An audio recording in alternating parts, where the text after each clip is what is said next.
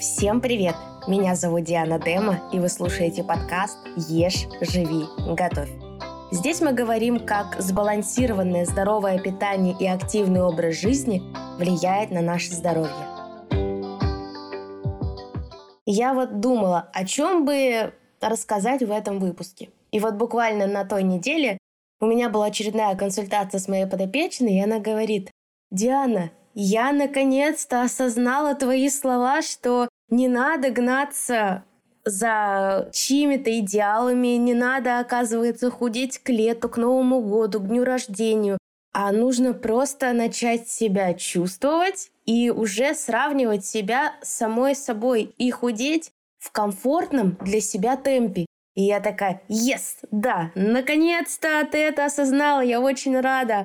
Значит, мы работаем не зря. И поэтому сегодня я хочу обсудить пять ошибок здорового сбалансированного питания, которые обычно многие совершают. И очень надеюсь, что многим это откроет глаза, они тоже с себя снимут ожидания и начнут действовать в сторону здорового питания, им станет легче и приятнее питаться так, как им нужно, так, как им хочется, но при этом строить основу питания, так сказать, правильно, которое принесет им пользу, и не загоняться. Итак, начнем. Первая ошибка, я бы сказала, что это отказ от продуктов, от которых можно набрать вес. Как бы это, да, банально не звучало, но приходят люди ко мне на консультации, на сопровождение, которые говорят то, что я боюсь есть, не знаю, пасту, пиццу, либо что-то еще, потому что это потенциальные продукты, от которых я набираю вес. Но давайте сразу поясним, что нет таких продуктов, от которых можно набрать вес. На самом деле мы не поправляемся от хлеба, от бананов, от белого риса, от шоколада даже. Мы набираем вес от переедания в целом и низкой физической активности. При работе с людьми я говорю то, что да, в принципе, хлеб можно, и сладкое тоже можно.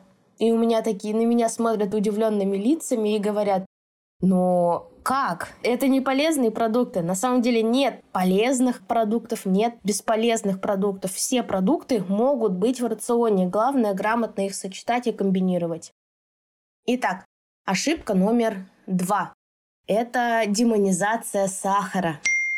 У меня также был подопечный, который очень любил сладкое. Он мог за целый день поесть пару долек шоколада, и больше ему ничего не надо, и все, и он счастлив. И мы построили питание таким образом, что даже в активную фазу похудения у него каждый день было что-то сладкое, то, что ему нравится. И в итоге за полгода он похудел на 20 килограмм, не останавливается, движется дальше к своей цели. То есть это возможно. Да, есть люди разные. Кто-то любит сахар, сладкое, а кто-то, в принципе, может от него легко отказаться и не чувствует в этом потребность. Так это здорово. Мы все разные. Но если вы любите сладкое из сладости, и хотите там иногда съесть конфету, у вас есть любимое печенье, либо хотите съесть торт на дне рождения, это можно и даже нужно. Успешное похудение вот вообще абсолютно возможно с теми продуктами, от которых вы получаете удовольствие и наслаждение. Намного важнее более спокойно относиться к еде и базово есть то, что полезно, а потом баловать себя тем, что вам нравится. Дальше переходим к третьей ошибке. Отказ от фруктов, молочных продуктов, глютена с целью похудеть. Как я уже говорила, если вы даже откажетесь от фруктозы, от молочных продуктов, там тоже содержится лактоза, молочный сахар, от глютена, которые все хейтят, но при этом у вас будет профицит калорий, то есть вы будете потреблять больше калорий, чем тратить. Ваш вес все равно будет увеличиваться, и вы не сможете похудеть. Основная идея похудения – это создание дефицита калорий. Мы это создаем путем грамотного составления рациона и увеличения физической активности. Все. Вроде бы это очень просто, но с другой стороны это очень сложно, как показывает практика. И отказ от фруктов молочных продуктов, глютена – это не то, что не нужно. Эти группы продуктов – обязательная часть здорового рациона.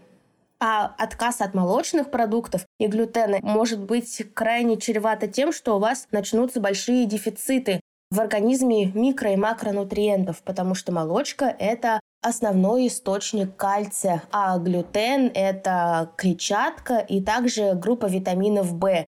Если мы хотим быть здоровыми, то эти продукты нужно есть при условии, что у вас нет непереносимости. Ошибка номер четыре – это употребление БАДов либо лекарств с целью похудеть. Да, соглашусь, что бывают случаи, когда людям назначают медикаментозную терапию, но это уже назначает врач при определенных заболеваниях. Ну, в общем, это меня уже дело не касается, потому что я не врач, я не лечу медикаментозно, и я работаю с точки зрения нутрициологии только со здоровыми людьми, поэтому я эту ошибку вынесла отдельно. Если у вас нет заболеваний, и вы, в принципе, относительно здоровый человек, то БАДы и лекарства вам не нужны для того, чтобы похудеть. К моему большому сожалению, сейчас процесс снижения веса чуть ли не начинается с персонального подбора БАДов и отправки на бесполезные анализы, на которые тратятся десятки тысяч рублей.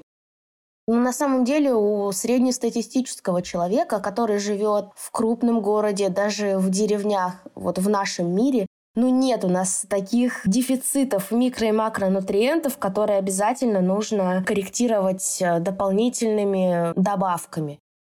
Лучше сосредоточиться на том, чтобы разнообразить свое питание, сделать дефицит калорий, и тогда вы точно получите все витамины и минералы, во-первых, а во-вторых, вы будете худеть э, с помощью тех продуктов и с помощью того рациона, который будет для вас комфортен. Последняя ошибка, о которой я сегодня хочу рассказать, ошибка номер пять – это заставлять себя завтракать. У нас в обществе принято, что если ты пропускаешь завтрак, значит, ты будешь там, набирать вес, ты будешь плохо себя чувствовать, у тебя организм не запустится и так далее. Да, есть исследования, которые показывают, что люди, которые не завтракают, они имеют большую вероятность набора веса. Почему? Потому что у них возрастает аппетит к вечеру, и они начинают переедать. Но это правило не со всеми работает. Как в любых правилах есть исключения. Если вы уже, знаете, много лет не завтракаете, но у вас нет аппетита с утра, так не нужно себя заставлять. Лучше сосредоточиться на тех приемах пищи, к которым вы уже привыкли. То есть вы привыкли обедать и ужинать так лучше сосредоточиться на этом и контролировать свой голод, свое насыщение и уровень жажды. И тогда все будет классно. То есть завтракать рекомендуется, но не всем это подходит. Если вы человек, который не любите завтракать, так и не нужно. Все, на этом точка.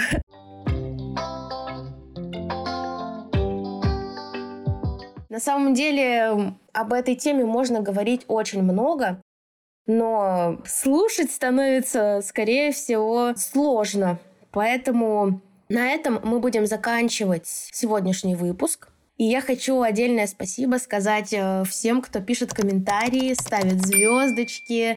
Это очень важно. Я иногда захожу смотреть, и как маленький ребенок радуюсь, что ура, мне что-то написали, это так круто, так классно.